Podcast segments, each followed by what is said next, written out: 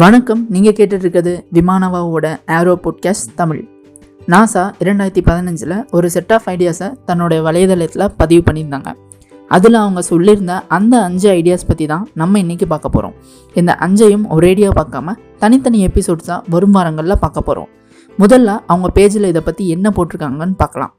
அதில் அவங்க இந்த ஐடியாஸை நாங்கள் ரிசர்ச் பண்ணி பார்க்க இருக்கோம்.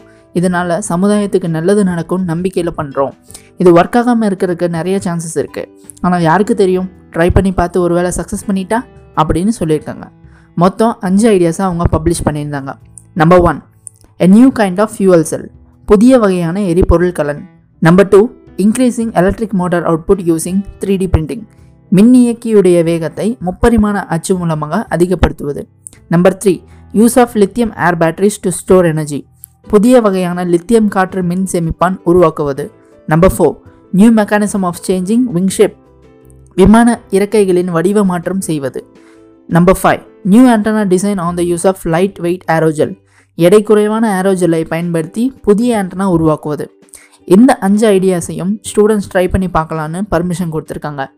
ஞாபகம் வச்சுக்கோங்க இந்த ஐடியாஸ் எல்லாம் இன்னும் பேப்பரில் தான் இருக்குது ப்ராக்டிக்கலாக வரல. இதை பற்றி நாசாவில் டிரான்ஸ்ஃபார்மேட்டிவ் ஏரோனாட்டிக்ஸ் கான்செப்ட் ப்ரோக்ராமோட மேனேஜர் டா ரான் இந்த அஞ்சு கான்செப்ட்ஸும் நம்ம இப்போ ஏரோனாட்டிக்ஸில் ஃபேஸ் பண்ணுற மிகப்பெரிய பிரச்சனை எல்லாத்தையும் சரி பண்ண உதவியாக இருக்கும். அதுக்கான ஆற்றல் அதுகிட்ட இருக்குன்னு சொல்லியிருக்காரு. ஆமாம் அதில் என்ன பிரச்சனை?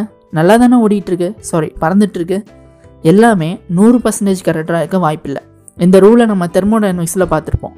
No one engine can able to give hundred percentage output for the hundred percentage input அந்த மாதிரி இன்னும் ஏவியேஷன்ஸில் சில தீர்க்கப்படாத பிரச்சனைகள் இருக்கத்தான் செய்யுது.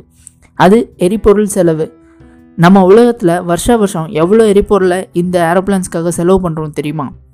ஸ்டாட்டிஸ்டா டாட் காமோட ஆர்டிக்கிள் படி போன வருஷம் இரண்டாயிரத்தி பத்தொம்போதில் உலக அளவில் தொண்ணூற்றி ஆறு பில்லியன் கேலன்ஸ் எரிபொருளை செலவு பண்ணியிருக்கோம். அதாவது ஒம்பதாயிரத்தி அறநூறு கோடி கேலான்ஸ் ஒரு கேலாங்கிறது மூணு புள்ளி எழுபத்தெட்டு லிட்டர்ஸ் அப்படின்னா இது மொத்தம் முப்பத்தி ஆறாயிரத்தி இரநூத்தி எண்பத்தெட்டு கோடி லிட்டர்ஸ் ரெண்டாயிரத்தி பதினெட்டில் தொண்ணூத்தஞ்சு பில்லியன் கேலான்ஸ் ரெண்டாயிரத்தி பதினேழில் தொண்ணூறு பில்லியன் கேலான்ஸ் ரெண்டாயிரத்தி பதினாறில் எண்பத்தஞ்சு பில்லியன் கேலான்ஸ் வருஷ வருஷம் இது அதிகமாகிட்டே தான் இருக்குது குறையவே இல்லை. இன்னொரு பிரச்சனை அபரிமிதமான சத்தம். இந்த ஏர்போர்ட்ஸ்க்கு பக்கத்தில் வசிக்கிற மக்கள்கிட்ட கேட்டு பாருங்கள் எவ்வளோ சத்தம் கேட்கும்னு. நிமிஷத்துக்கு ஒரு தடவை ஏரோப்ளேன் வந்துட்டு போயிட்டு இருக்கும். அதனால நாய்ஸ் ஒரு ப்ராப்ளமாக ஏவியேஷன் இண்டஸ்ட்ரி கன்சிடர் பண்ணுறாங்க இந்த மாதிரி இன்னும் பல பிரச்சனைகள் இருக்குது இதை சால்வ் பண்ண தான் நிறைய இன்ஜினியர்ஸ் அண்ட் டிசைனர்ஸ் கஷ்டப்பட்டுட்டு இருக்காங்க இப்போ ஃபஸ்ட் ஐடியாவை பார்ப்போம். நாசா ஆய்வாளர்கள் புது வகையான ஃபியூயல் செல்லை உருவாக்கலாம்னு ஒரு ஐடியா வச்சுருக்காங்க. நார்மலாக நம்ம யூஸ் பண்ணுற எரிபொருள் எல்லாமே பெட்ரோலியம் ப்ராடக்ட்ஸ் தான். ஏவியேஷனில் யூஸ் பண்ணுறதும் இந்த மாதிரி ஒரு டைப்பான பெட்ரோலியம் ப்ராடக்ட்ஸ் தான். அதில் இருக்கிற பொருள்களோட அளவை பொறுத்து ஒவ்வொன்றும் ஒவ்வொரு தன்மையோடு இருக்கும். அதுக்கு நம்ம பெட்ரோல் டீசல்னு பேர் வைக்கிறோம். இந்த பெட்ரோலியம் ப்ராடக்ட்ஸில் மேக்ஸிமம் ரெண்டு பொருள் தான் இருக்கும். அதில் ஒன்று ஹைட்ரஜன் இன்னொன்று கார்பன் நம்ம வண்டியை யூஸ் பண்ணும்போது இந்த ஹைட்ரஜனையும் காற்றுல இருக்க ஆக்சிஜனும் கலந்து எரியும். மிச்சம் இருக்கிற கார்பன் கண்டென்ட் காற்றுல கலந்து பொல்யூஷனை கிரியேட் பண்ணும். இந்த புது ஃபியூவல் செல்லில் என்ன ஐடியா பண்ணுறாங்கன்னா ஃபியூவலில் இருக்கிற ஹைட்ரோஜனையும் கார்பனையும் தனித்தனியாக பிரித்து அப்புறம் ஆக்சிஜனை வச்சு பேர்ன் பண்ணி மின்சாரத்தை உருவாக்கலாம். அதை வச்சு எலக்ட்ரிக் இல்லாட்டி ஹைப்ரிட் எலக்ட்ரிக் ஏர்பிளானில் யூஸ் பண்ணிக்கலாம்னு சொல்கிறாங்க இந்த திட்டத்துக்கு அவங்க வச்ச பேர் fuel leap fostering ultra efficient low emitting aviation power இந்த ஐடியாவை நம்ம எப்படி பெரிய பேசஞ்சர் ஏர்க்ராஃப்டில் யூஸ் பண்ண முடியும்னு யோசிக்கணும். இந்த மாதிரி ஃபியூவல் செல்ஸில் ஹைட்ரஜனையும் ஆக்சிஜனையும் வச்சு எலக்ட்ரிசிட்டியை க்ரியேட் பண்ணுறது எல்லாம் ஆயிரத்தி தொள்ளாயிரத்தி அறுபதுலேயே ஜெமினி ஸ்பேஸ் கேப் ப்ராஜெக்டில் பண்ணிட்டாங்க.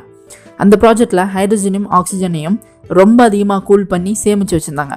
அதுக்கு ரொம்ப எக்ஸ்பென்சிவான டேங்கேஜ் எல்லாம் யூஸ் பண்ணுவாங்க. ஆனால் அதே டெக்னாலஜியை அப்படியே நம்ம சின்ன எலக்ட்ரிக் ஏர்க்ராஃப்ட்ஸ்லலாம் யூஸ் பண்ண முடியாது. எக்ஸ்பென்சிவாக இருக்கும் கூடவே வெயிட்டும் அதிகமாக இருக்கும். ஸோ ஃபியூயல் செல் இந்த எந்த எக்ஸ்பென்சிவ் டெக்னாலஜி இல்லாமல் டைரெக்டாக ஹைட்ரஜனை பிரிக்கிற மாதிரி அந்த செல் இருக்கணும்னு சொல்கிறாங்க சாதாரணமாக பிஸ்டன் இன்ஜினில் ஃபியூவலை பர்ன் பண்ணி கிடைக்கிற என்ஜின் எனர்ஜியை விட இந்த ஃபியூவல் செல்ஸ் வழியாக அதிகமான என்ஜின் கிடைக்கும். அப்படி ஒரு சிஸ்டம் மட்டும் வந்துட்டால் எக்ஸ்பென்சிவான வெயிட்டான எந்த பொருளும் தேவைப்படாது. அதனால ஏர்க்ராஃப்ட் ஃப்ளையிங் காஸ்ட் பொல்யூஷனில் இருந்து எல்லாமே குறைய ஆரம்பிச்சிடும் இந்த தகவலோட இந்த எபிசோட் நிறைவுக்கு வருது. அடுத்த நாலு ஐடியாஸை பற்றி வரும் வாரங்களில் பார்ப்போம். அதுவரை இணைந்திருங்கள் விமானவாவோடு உங்களுக்கு ஏரோனாட்டிக்ஸ் அண்ட் ஏரோஸ்பேஸில் கேட்க நினைக்கிற தகவல்கள் மற்றும் கேள்விகள் ஏதாவது இருந்தால் இன்ஸ்டாகிராமில் என்னோட பேஜ் நாகசூர்யா டாட் கே அதில் தெரியப்படுத்துங்க. நான் வரும் வாரங்களில் உங்கள் பெயரோட அந்த தகவல்களை இந்த போட்காஸ்ட்டில் பதிவு செய்கிறேன் நன்றி வணக்கம்.